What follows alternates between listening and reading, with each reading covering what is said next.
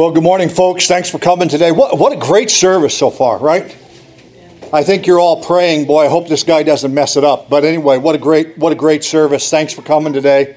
We're glad that you're here, and uh, what, what a, what a glorious time of year too, right? It's, it's beautiful. I love the fall. Uh, yesterday, last night, I had to speak at a uh, banquet for Child Evangelism Fellowship. I came to Christ when I was a kid through the ministry of Child Evangelism Fellowship, and they they have units around the state, and their uh, their unit from Tioga County uh, invited me last night to to come and speak at a banquet. I will do just about anything for free food, and so I drove. Uh, if you if it was in Wellsboro, Pennsylvania, you know where that is. You cannot get there from here. It's one of those places. But I uh, I left home and it was raining pretty good when I left home, but I got out to Tunkhannock, like on Route 6. You go all the way on Route 6. And uh, by, the time I got to Tunkhannock, it cleared and it was uh, partly cloudy. The clouds were glorious, the trees. And if you ever get an opportunity, I don't have anything, this doesn't have anything to do with what I'm going to say. It's just, it was a great experience to drive out Route 6, go through, uh, go through my hometown. I was born in Meshoppen, Pennsylvania. So I went through the hospital. The building where I was born is torn down. I don't think, I don't think it had anything to do with me, but uh, it's torn down. But I stopped and had a moment of silence, and then uh, went through Laceyville, went through Towanda, went through Mansfield to Wellsboro, Pennsylvania. If you've ever been out there, the Pennsylvania um, Grand Canyon is out past Wellsboro, and it's just it's just beautiful. And uh, it was just a great night, and we had a chance to uh, celebrate with the uh, child evangelism folks in Tioga County. I also bring you greetings from Peggy. My wife left me this week. Uh, she went to visit our daughter in Germany, and uh, so she sends her greetings. I talked to her yesterday or last night for them. They're six hours ahead of us. I guess over the weekend in Berlin, they celebrated the 30th anniversary of the uh, fall of the wall. And uh, Christy took her, our daughter, who's a missionary from our church, uh, took a youth group to the Brandenburg Gate, which was separated the east and the west, and they actually, with incredible uh, projection, showed movies onto the pillars, films onto the pillars of the Brandenburg Gate, of like uh, John F. Kennedy's speech, of uh, President Reagan's speech, of the wall actually coming down. They showed it. I guess it was just glorious. And uh, yeah, look, if you're on Facebook, you can look at some of the pictures for Christy or Peggy. They put on Facebook. And so that was, it's hard to believe, right? Somebody said that. It's been 30 years of the wall fell, and uh, my, my goodness. But anyway, uh, yeah, Peggy sends her greeting as well. Um, Byron and I were talking earlier. We need to pray. None of this, I'll, I'll get to my message in a minute. We need to pray for Don Snyder. We really do. Don and Shirley are really, really good friends of Wyoming Valley Church, right? And Don is not doing well. Don is in the hospital with infection. And uh, Byron, the infection is pretty much everywhere, right? It's in his system. And uh, because of that, there's ups and downs, right? You can imagine, right? Isn't that how it is? And uh, there's other things going on. So they've checked lungs, they've checked liver. And uh, yeah, I asked Byron if I could say this, and it, I'm not sure it was a setback, but with what he has, it's up and down. It's good news, bad news type thing a lot. And so, yeah, we're going to talk about prayer this morning. But if you if you think of it or or jot it down, pray for Don and Shirley. And uh, yeah, they they need to they they're praying for answers. They're praying for help. And uh, yeah, they're really good friends of our church. He's in the hospital in uh, Camp Hill, Pennsylvania, which is uh, near Harrisburg. And uh, yeah, pray pray for Don, and then ladies, right? We need to pray for Shirley. Shirley really want right. Liz, Shirley really really wants to come uh, next Sunday for that and uh, for the for the women's harvest. I'm sorry. I'll touch base with her during the week. Okay. Yeah. Yeah. If if I can help and make a phone call to somebody else I, I am not volunteering to speak at a women's tea. I'm not. I told Todd that he'd have to do it. But anyway, um, I yeah. So so let me know. But please pray for Don and Shirley, especially. Okay. If you have your Bibles, please turn with me to Ephesians chapter three. Ephesians uh, chapter 3.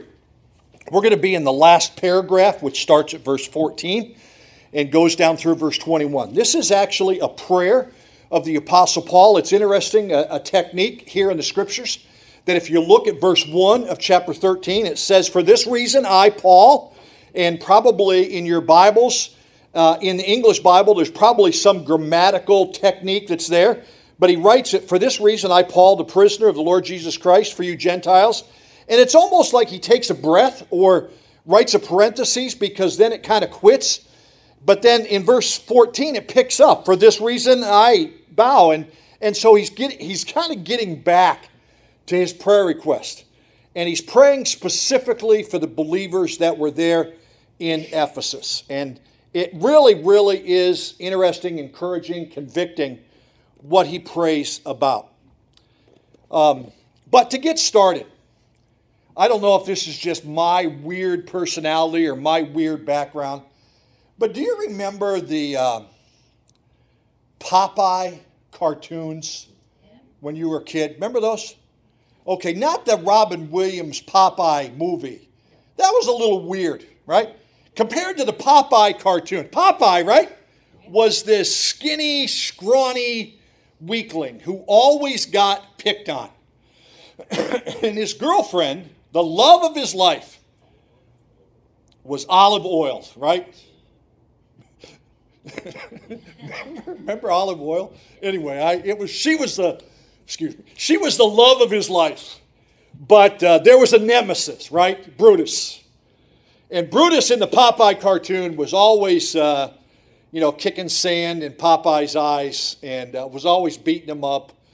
And uh, then out of the blue, there was the magic of spinach, spinach right? And if you remember the cartoon, there was always uncanny stuff that happened. And in the middle of all of that, spinach would somehow appear, and Popeye, either with his, remember the pipe? He could use it as a saw, you know, and open up the can of spinach, or he would somehow, some, something like a building would fall on a can of spinach and it'd get in his mouth, and all of a sudden the spinach transformed this, this weakling, this scrawny, skinny Popeye into Popeye, right? And the muscles Remember the one, that was probably all of them, where the muscles would show a ship going by, you know? And he had, he had these unbelievable muscles, and all of a sudden, Brutus couldn't, I mean, Brutus was nothing then, and Popeye could beat up Brutus, and Popeye always won, you know, Olive Oyl and all of that. That was Popeye. And I was thinking that, you know, getting ready for today, it's almost like we think or we hope or we wish that there was some kind of spiritual spinach. Don't we do that? We sang some, I mean, some great, great songs this morning. That isn't, isn't it great how God? We had no idea how God fits in the music with the message, and that certainly happened today. But we, we sang about dark times and hard times and how God is there during that. But I think humanly, we're looking for that spiritual spinach. We're pop, and we could open up our mouth and get the spinach, and somehow we think it's coming to church every now and then, or reading a devotional, or praying when we get in trouble.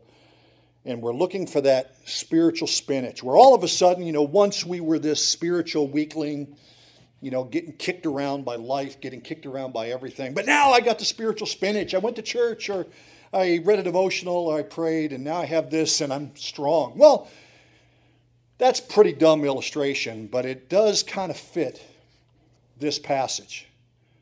Because Paul prayed for strength for the people of Ephesians, uh, of Ephesus, and he prayed specifically for their spiritual strength. I'll tell you something else that we often do is that we pray as believers and we end up praying for physical things, right? We end up praying for and and yeah, the Bible talks about that, about praying for that. But the Bible most often talks about prayer, that we pray for spiritual things in the lives of people. And here Paul is praying about that. And there's a. Uh, I just want you to notice this. I'm not going to head there necessarily, but I want you to notice that in these verses, the Trinity is, is spelled out. There's a theological truth in this passage. This passage talks about the Holy Spirit. In fact, if you have your notes, I made them, I printed them this week, and so I printed them on orange paper so that it would be fall ish, and because they match Amy's outfit today.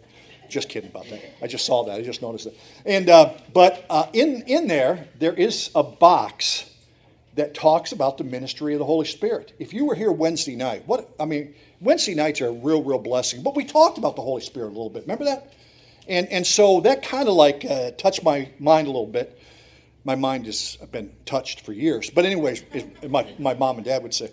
But anyway, uh, I put the, some of the ministries of the Holy Spirit because in this passage he talks about the Holy Spirit and the role of the Holy Spirit. He talks about the role, the ministry of the Lord Jesus Christ and it talks about how Christ can dwell in our hearts. And then he talks about God, that God sent his Son. So the Trinity, God the Father. So the Trinity is all here. And then he ends with an incredible, and we'll get there, um, an incredible closing to this prayer. But let me read it. It's on the. Uh, on the slides, which is I'm preaching from New King James, and so that version is there. But just follow along with me in your Bible uh, or on the slide. And I'm going to I'm to read this passage. Uh, starting with verse 14. Ephesians 3, starting with verse 14. For this reason, I bow my knees to the Father. See, it's a prayer. I bow my knees to the Father of our Lord Jesus Christ, God the Father, from whom, and Jesus Christ the Son, from whom the whole family in heaven and in earth is named, named after God the Father. Amen that he would grant you, according to the riches of his glory, to be strengthened with might through his Spirit in the inner man. Verse 17, that Christ may dwell in your hearts through faith, and that you, being rooted and grounded in love, may be able to comprehend with all the saints what is the width and length and depth and height, and to know the love of Christ, which passes knowledge and that you may be filled with all the fullness of God. Then, verse 20 now to him who is able to do exceedingly abundantly above all that we can ask, that we ask or think, according to the power that works in us.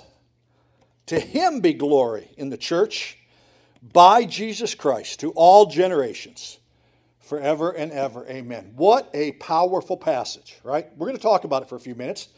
Before we do that, let's pray. We'll ask God's blessing upon the Bible study. Father, I thank you for your word. And I pray that these verses would touch our hearts, would work in our hearts, and would help us to be more like your Son, the Lord Jesus Christ. Father, work in our hearts. We all need you, we all need to hear from you.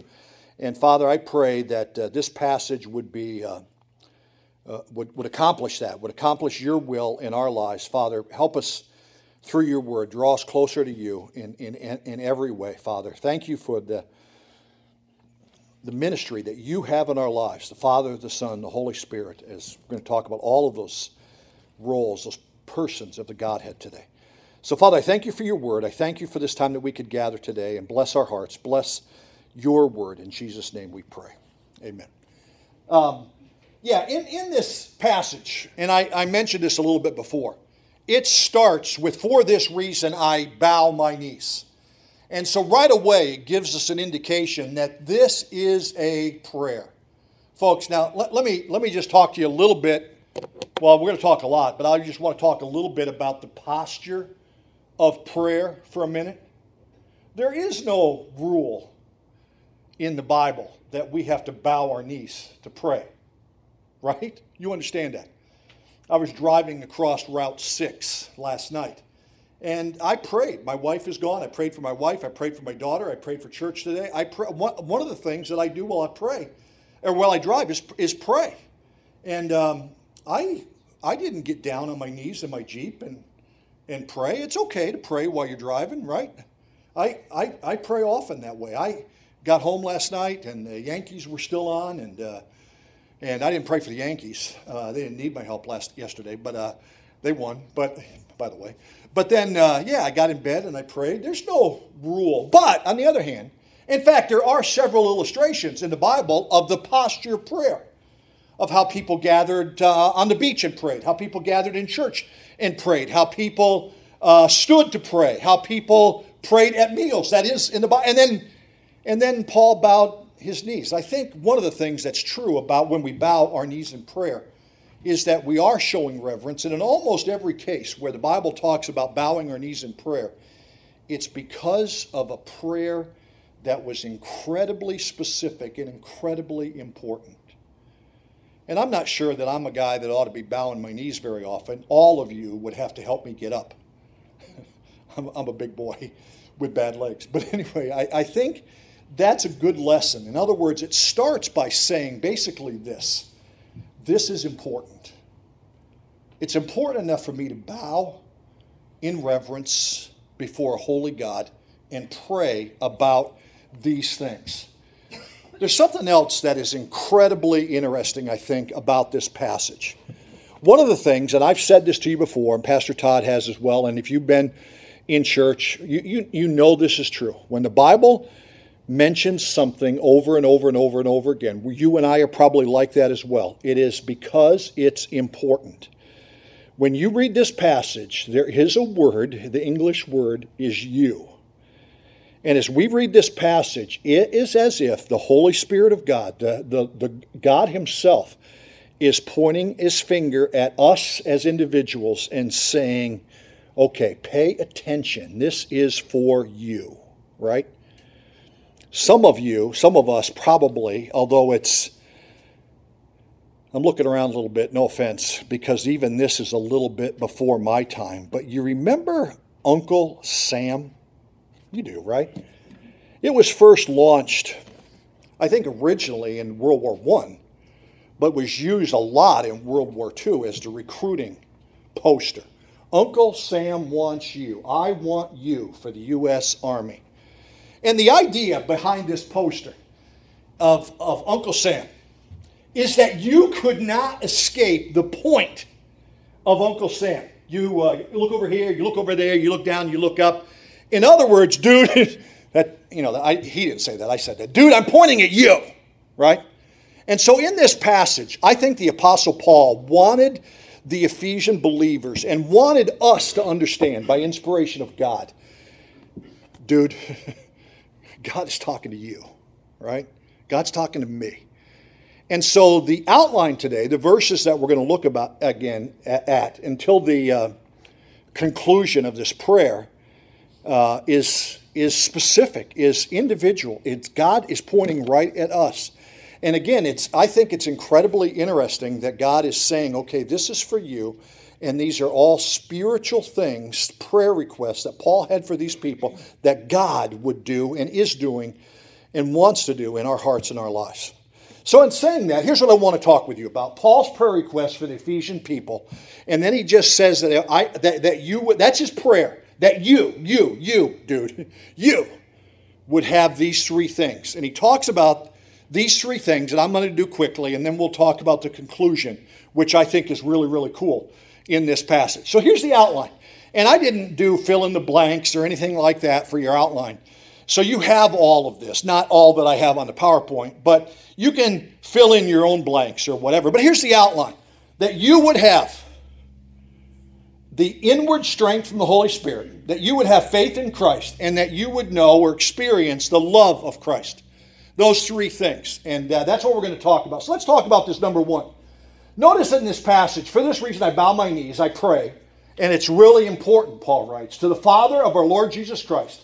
So he's praying to the Heavenly Father, from whom the whole family in heaven and earth is named. I love that, that we're named, for God the Father, that the family of God is named. We'll come and talk about that in a minute. That he would grant you, there's that word, dude. I don't know why I keep saying that this morning. He's talking to us specifically that he would grant you, according to the riches of his glory, which is amazing to me, to be strengthened with might through his spirit in the inner man.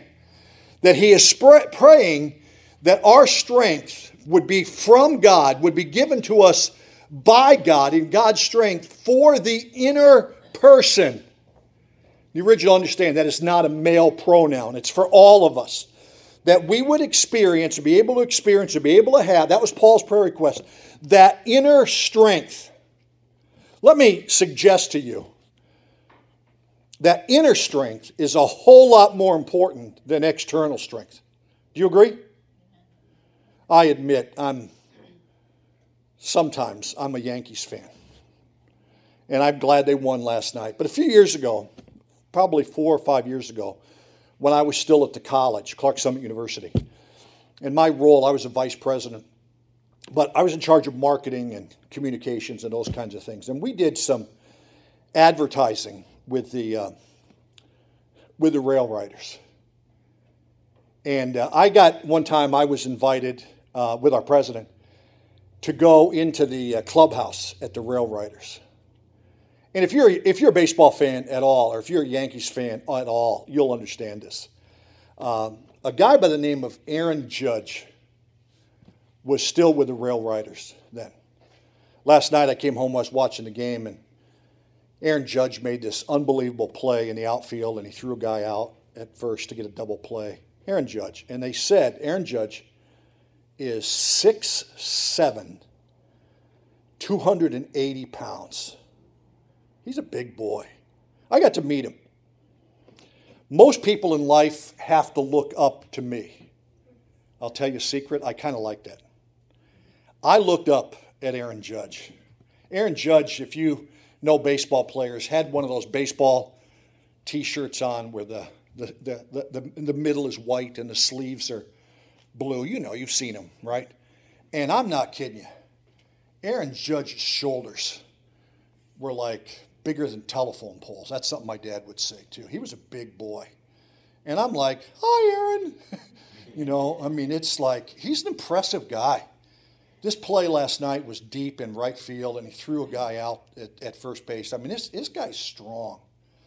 Let me tell you something that we live in a culture where physical strength is often idolized, right? Not necessarily big, strong athletes, but people that have it all together physically.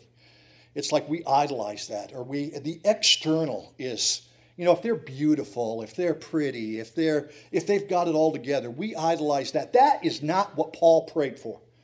He prayed for the Ephesian people and he prayed that they would be strengthened by the Holy Spirit in the inner man. So think about that in the inner person. I know we, we, we idolize people that are like beautiful and strong externally, but we know that. If, if push comes to shove, we know that. That inner strength is a whole lot more important. And I'll tell you something, it's a whole lot more powerful too. Because inner strength helps you not to get rattled. Now, I want to talk about that for a minute. In this passage, verse 16 says this that he would grant you, it's a prayer request, you, okay, dude, you, according to the riches of his glory, which is incredible, which is phenomenal, which is unlimited, the riches of his glory, to be strengthened with might through his spirit in the inner man. So look at that. There's, there's a couple of, I, in English, um, you know, this is translated from Greek, and so in English, there's a couple of, I think, again, I'm going to say incredibly interesting phrases that are in this passage. And, and here's one strengthened with might. It's almost like double strong. You're strong, but you're also strengthened with might, all right? And that in the inner person. So here's the idea the Holy Spirit of God and again, that's why I gave you, you have a little box that tells about the ministry of the Holy Spirit, some of the different things. And it is not, not, folks, it is not exhaustive. And so it's incredible to think that the Holy Spirit of God, the Holy Spirit of God works in the inner person to help us do something which is external. And let me say to you again that inner strength is a whole lot more powerful than external strength. It is. So here's what it is the Holy Spirit, and here's the word strengthened with might. That's a phrase that means infuses. It means to be filled or to be saturated with strength. Folks, that's, that's incredible. Simple illustration to help us understand. This happened to me a little bit this morning during communion, I picked up a cup of grape juice that was a little bit too full for me. And I don't know, I mean, I, I, I shake a little bit, and I picked it up. Dan reached over, Dan, no offense, Dan reached over, and so I picked it up with my left hand. And I was a little bit nervous.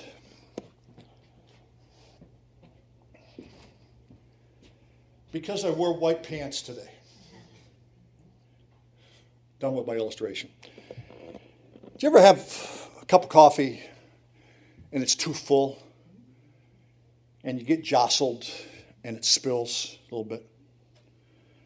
The word infuses, filled, strengthened with might, has the idea that God infuses us so that when we're rattled, so that when we're shook, God comes out because He's infused us.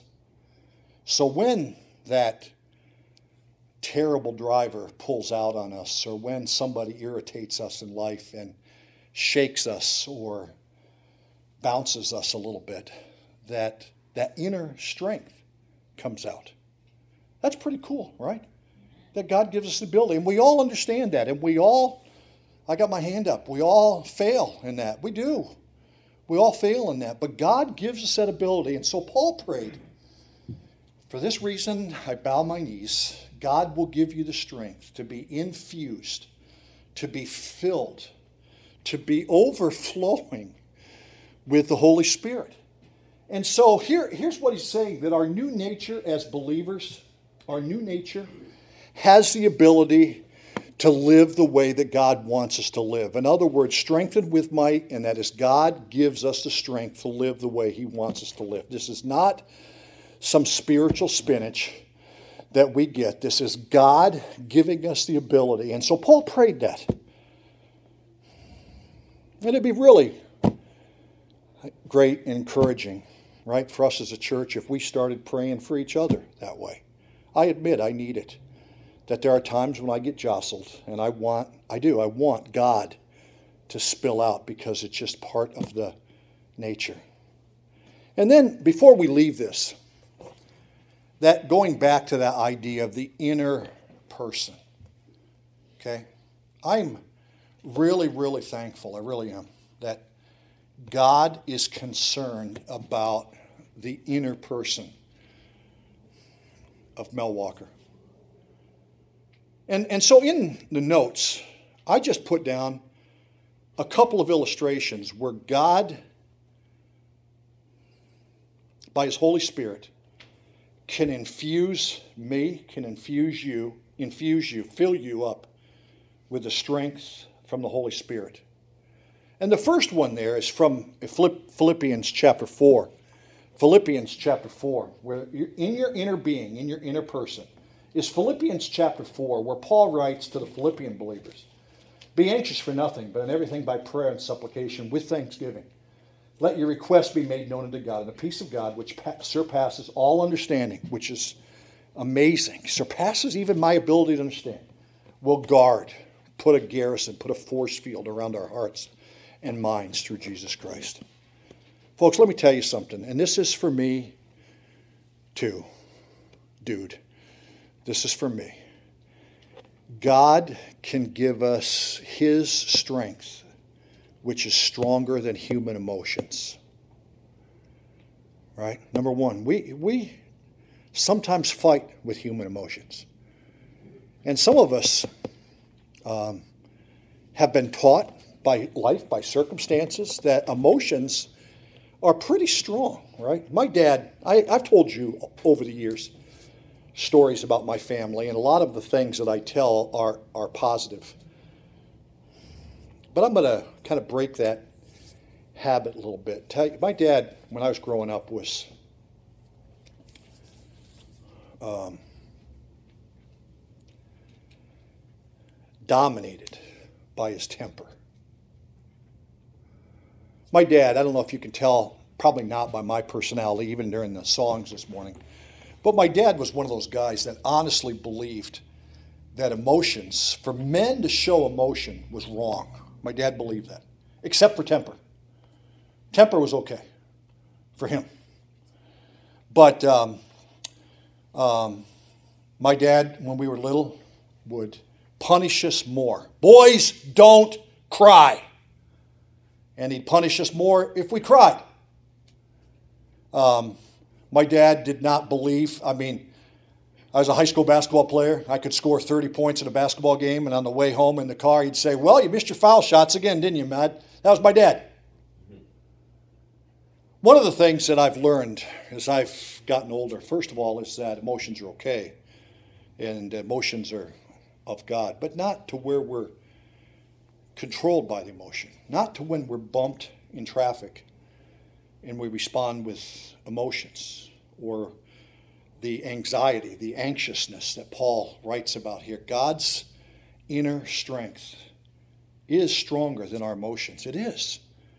And that's a verse that we ought to claim. That's a verse that we ought to memorize, and that we realize that God can give us that strength to conquer anger or anxiety or whatever emotional struggle we have. Amen? Let me tell you another one. One of the powerful fights that we have today, because of technology, but it's probably always been true, is the fight of what we put into our minds. Folks, God is bigger than our emotions, God is bigger than our thoughts. Those are two things that can control us, right? Our emotions and, our, and, our, and what we think about. 1 Corinthians 10, 4, 4, and 5. This is a verse we ought to claim and we ought to memorize, or verses that we ought to claim and memorize too. For the weapons of our warfare are not carnal, are not fleshly, praise God, but mighty in God to pulling down of strongholds, amen, casting down arguments and every high thing that exalts itself against the knowledge of God and bringing every thought into captivity to the obedience of Christ. One of the things that often just possesses us today is the thought, the negative thoughts of something that happened or something that we put into our minds. God's word is bigger than that. And this passage gives us an incredible strategy, which someone, not me, has entitled the principle of replacement casting down, literally get rid of it, and bringing every thought into the obedience of Christ. And there's been times in my life where, seriously, where it's the thought of something, the memory or something that I put into my mind just haunts me.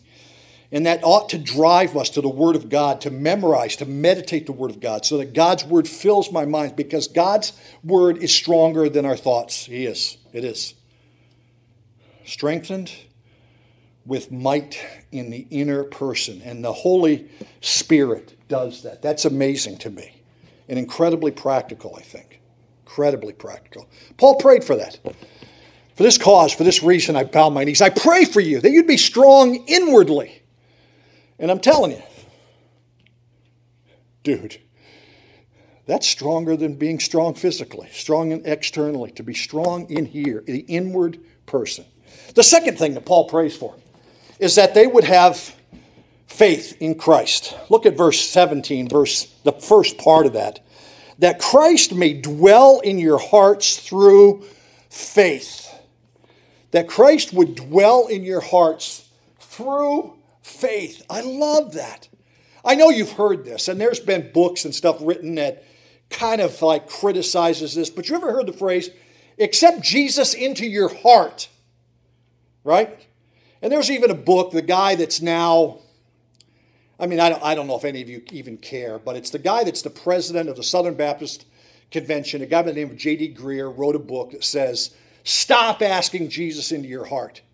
And what he talks about is not having assurance, and that as, as a kid, we grow up and we've made these decisions, and so we, we keep getting saved because we're not assured. We keep getting saved because we're, we don't have the assurance. And we keep asking Jesus into our heart because we don't have that assurance. Well, the Bible says, 1 John 5 13, that you can know that you have eternal life.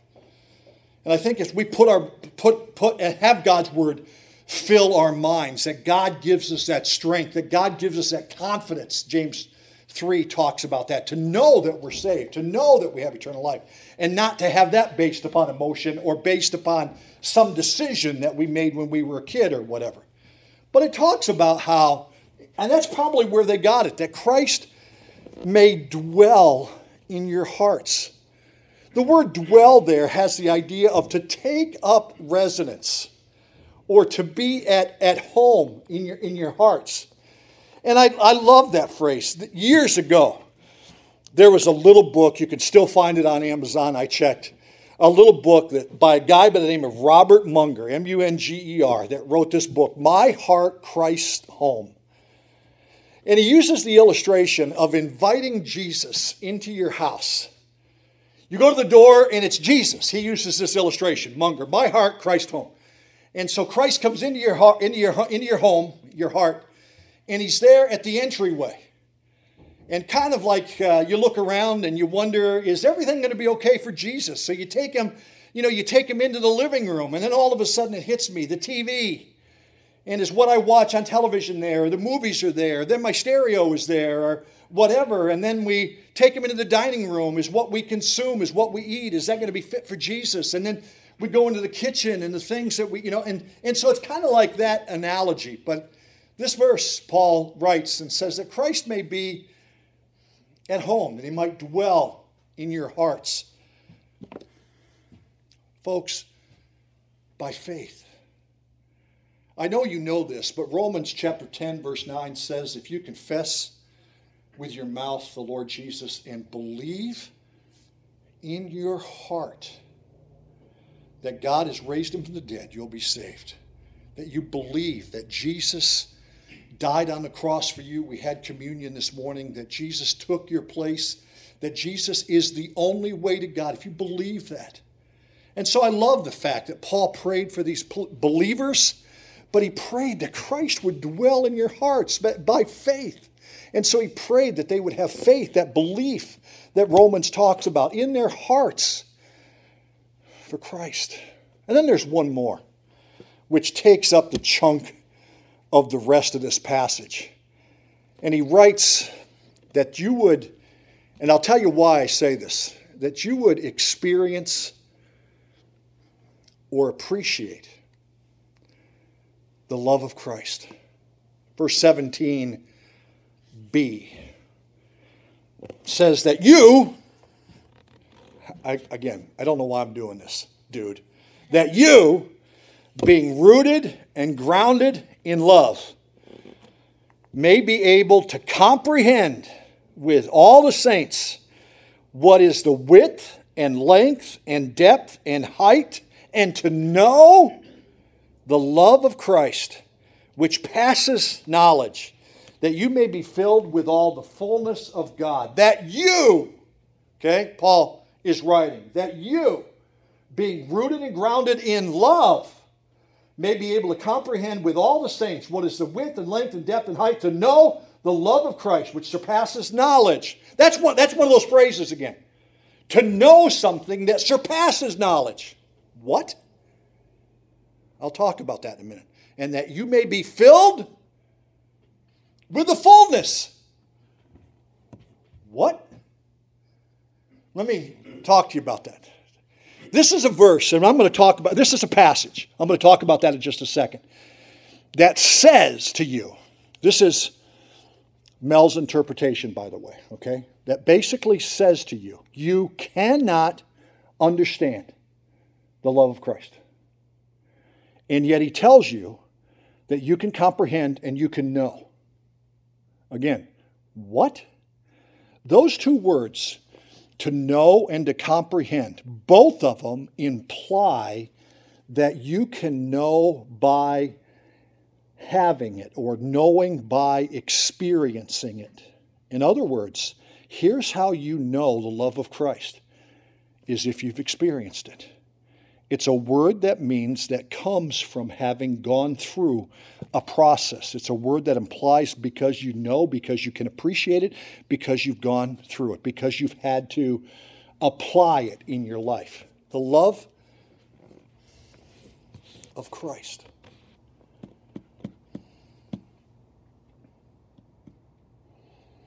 Yesterday afternoon, it's raining up in Clarks Summit.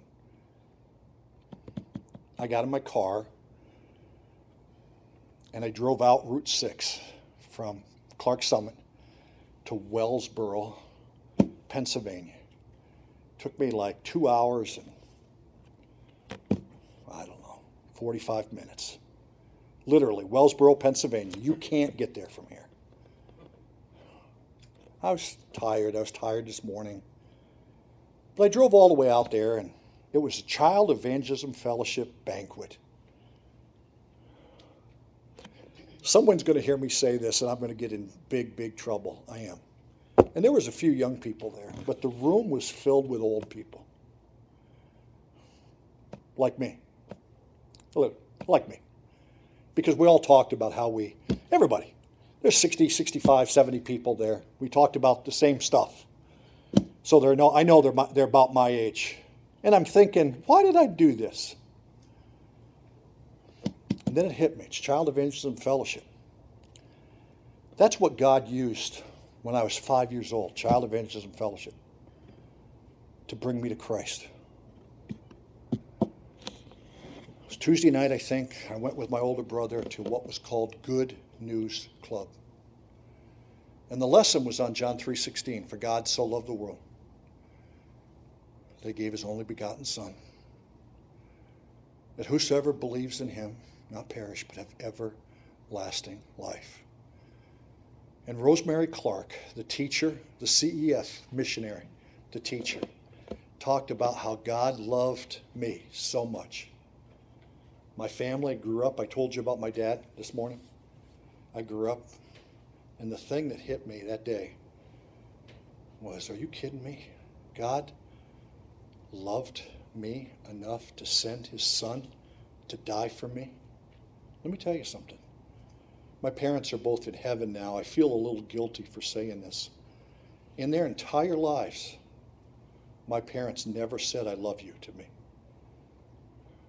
Once at the end, because I remember when I said it, my mom said it back to me. My dad said it back to me. My parents never did. And so in that room, as a little kid,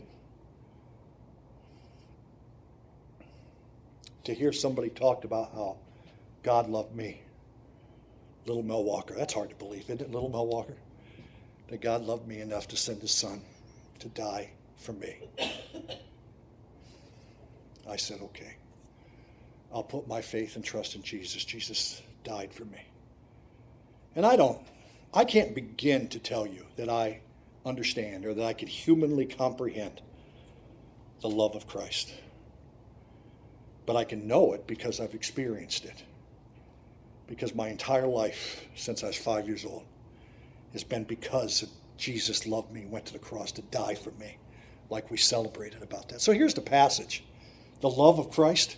And he uses phrases like rooted and grounded. He uses phrases like the width and the length and the depth and the height. Are you get the four dimensional love, which passes knowledge? And he uses phrase to be filled with the fullness, filled with the fullness of Christ. Now, even though I got the, by the magic of Microsoft, right, I made a PowerPoint slide that has all four of those things. Let me just tell you this I can't begin to explain this to you.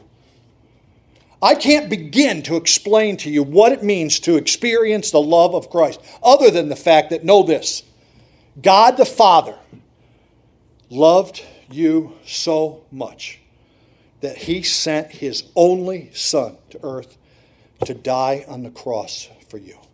For you. Pointing to you. That's unbelievable love, right? And so Paul prayed for the Ephesian people. He prayed that they would have the strength and the inner person of the Holy Spirit, that they would know Christ in their hearts, and that they would experience, you know, because you've gone through it, experience the love of God through Christ, because Jesus died on the cross and shed his blood for you. And then Paul changes gears, and I'm going to do this really quickly.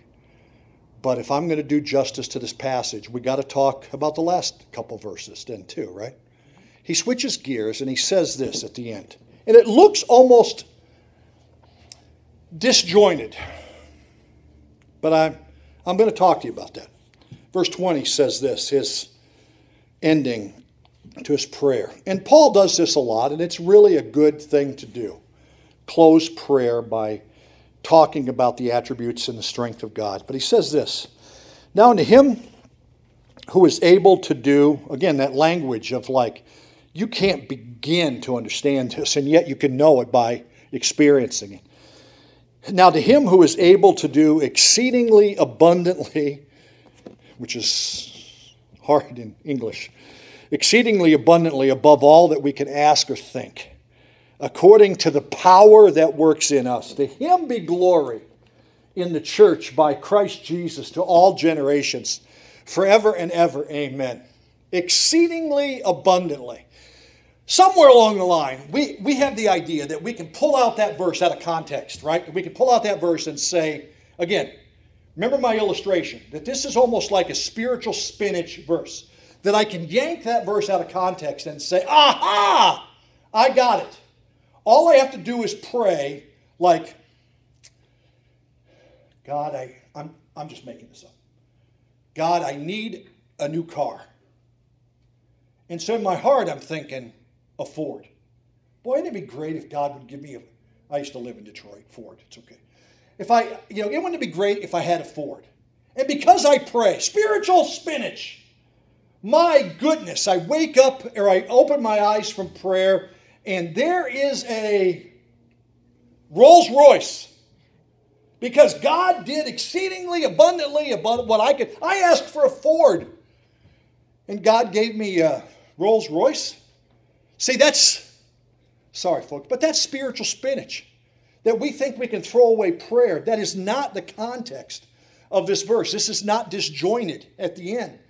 Paul said that basically, he said to the Ephesian people, those three things that the Holy Spirit can strengthen you in your inner person, that you can have Jesus Christ in your hearts and you can experience the love of Christ. And God will even do more than that, even exceedingly abundantly above what you could ask or think in those things. So let's pray about those things. That's kind of cool, right? That that's what he says. And that kind of brings this together. And then he says this according to the power that works in us. Again, go back to the to the text. It's not some spiritual spinach. It's because the Holy Spirit of God is in our hearts, because Jesus is in our hearts. It gives us the power that works in us. We have that ability as well, and to pray to our Heavenly Father, which is an incredible thing. but then he ends this by saying, To him be glory in the church by Jesus Christ to all generations. And I got to tell you, I love that forever and ever. Now, I, I got to hurry, but I don't know if you noticed, and I kind of highlighted it a little bit, but I skipped one verse to talk about it in this passage. So let me go back talking about Ephesians 3:21, but let me go back to the verse that I didn't really talk about, which is verse 15, which I got to tell you, it kind of sums all of this up verse 21 and verse 15. In the whole family, in heaven and earth, is named. Folks, I'll tell you something.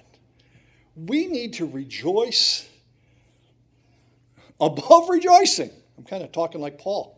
We need to rejoice above rejoicing that we're a part of God's family for all generations. For all generations. We're a part of something big.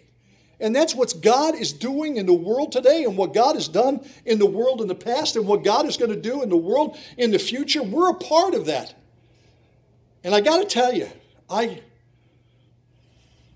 I love the word family. The word family there doesn't mean family because I think God in His sovereignty would know that as time went on,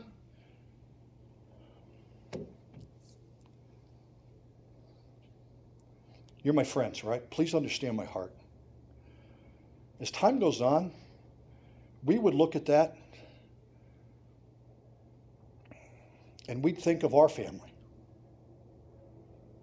And some of our families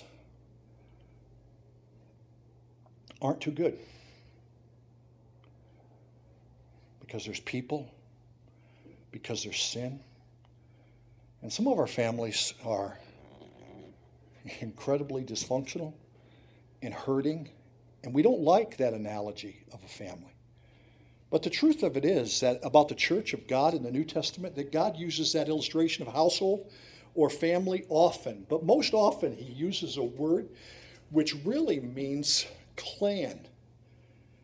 Now that's kind of a Jewish thing. You know, Pastor Todd talked about that last couple last couple of weeks about that history and all of that. But in, in the Jewish clan, when their clan got together, I mean, you all come now, right? Everybody, everybody comes. It's kind of like Thanksgiving dinner. When even, you know how it is, right? I mean, again, you know my heart. When even the weird uncle comes, and it's okay. Everybody knows he's weird and he comes anyway. Or it's when the kids come, you know, we make the kids sit at the kids' table, right? We pull out the card table and we have them off to the side. And after the adults eat, the kids can, you know, it's, no, we're, we're a part of this. We're a part of God's family, which ought to mean a couple of things that we ought to rejoice in that is we're a part of what God is doing, and that we ought to look at each other in the church. To Him be glory, in the church for all in the church for all generations. Is that we're family. We're family, and it's not like we can blow this off, or it's not like we can forget it. It's, we're family. And I love that, that, that Paul talks about that. And he talks about all of these things in the context of family. And then to realize that the church is a family. I told you about my family, my dad. There were parts of times growing up where it was hard, and there was there was times that I hated my family, human family. But I'm a part of God's family. I'm a part of God's family. He's my He's my father. The Bible, just passage talks about that. He's my heavenly, loving father. He cannot love, he cannot not love. And he sent his son, the most important thing in his life in the universe. He sent his son so that Mel Walker could be a part of the family. No wonder Paul prayed for you, dude that because it gives you strength in the inner person. You can have Christ in your heart and you can experience the love of Christ because Christ went to the cross for you and that we can know that by putting our faith and trust in Jesus Christ. To him be glory in the church for all generations. Amen. Amen. Let me pray. Father, I thank you for your word. Thank you for what you've taught us this morning, what you've reminded us of this morning. Father, I, I need to be filled, to be infused with your strength in my inner person. I need that. Father, I thank you that Jesus is in my heart by faith. I thank you that you've allowed me to experience the love of Christ, which passes all understanding. Because I'm saved. I've put my faith and trust in Jesus Christ alone for eternal life. I've, I've come to you and I, I, I've experienced that. And God, I can be a part of your family, not my human dysfunctional family that sometimes is hard, but I'm a part of your family forever. And God, my prayer is that, that you'd work in hearts and lives, all of us here. And first of all, if there's someone here that doesn't have that confidence to know that they have eternal life, help them that they would put their faith and trust in Jesus Christ alone, that Jesus would be in their hearts forever. Father, thank you for your love. And God, for the rest of us, I pray that our prayer request for each other and for ourselves would be the same thing that we'd be strengthened in the inner person, that that's where our strength would be, that we would understand that Jesus Christ is our Savior, He's in our hearts, and that we would appreciate uh, because we've experienced the love of Christ and we're a part of your family. And we're named, we're, we have your name. And so, Father, Abba, Father,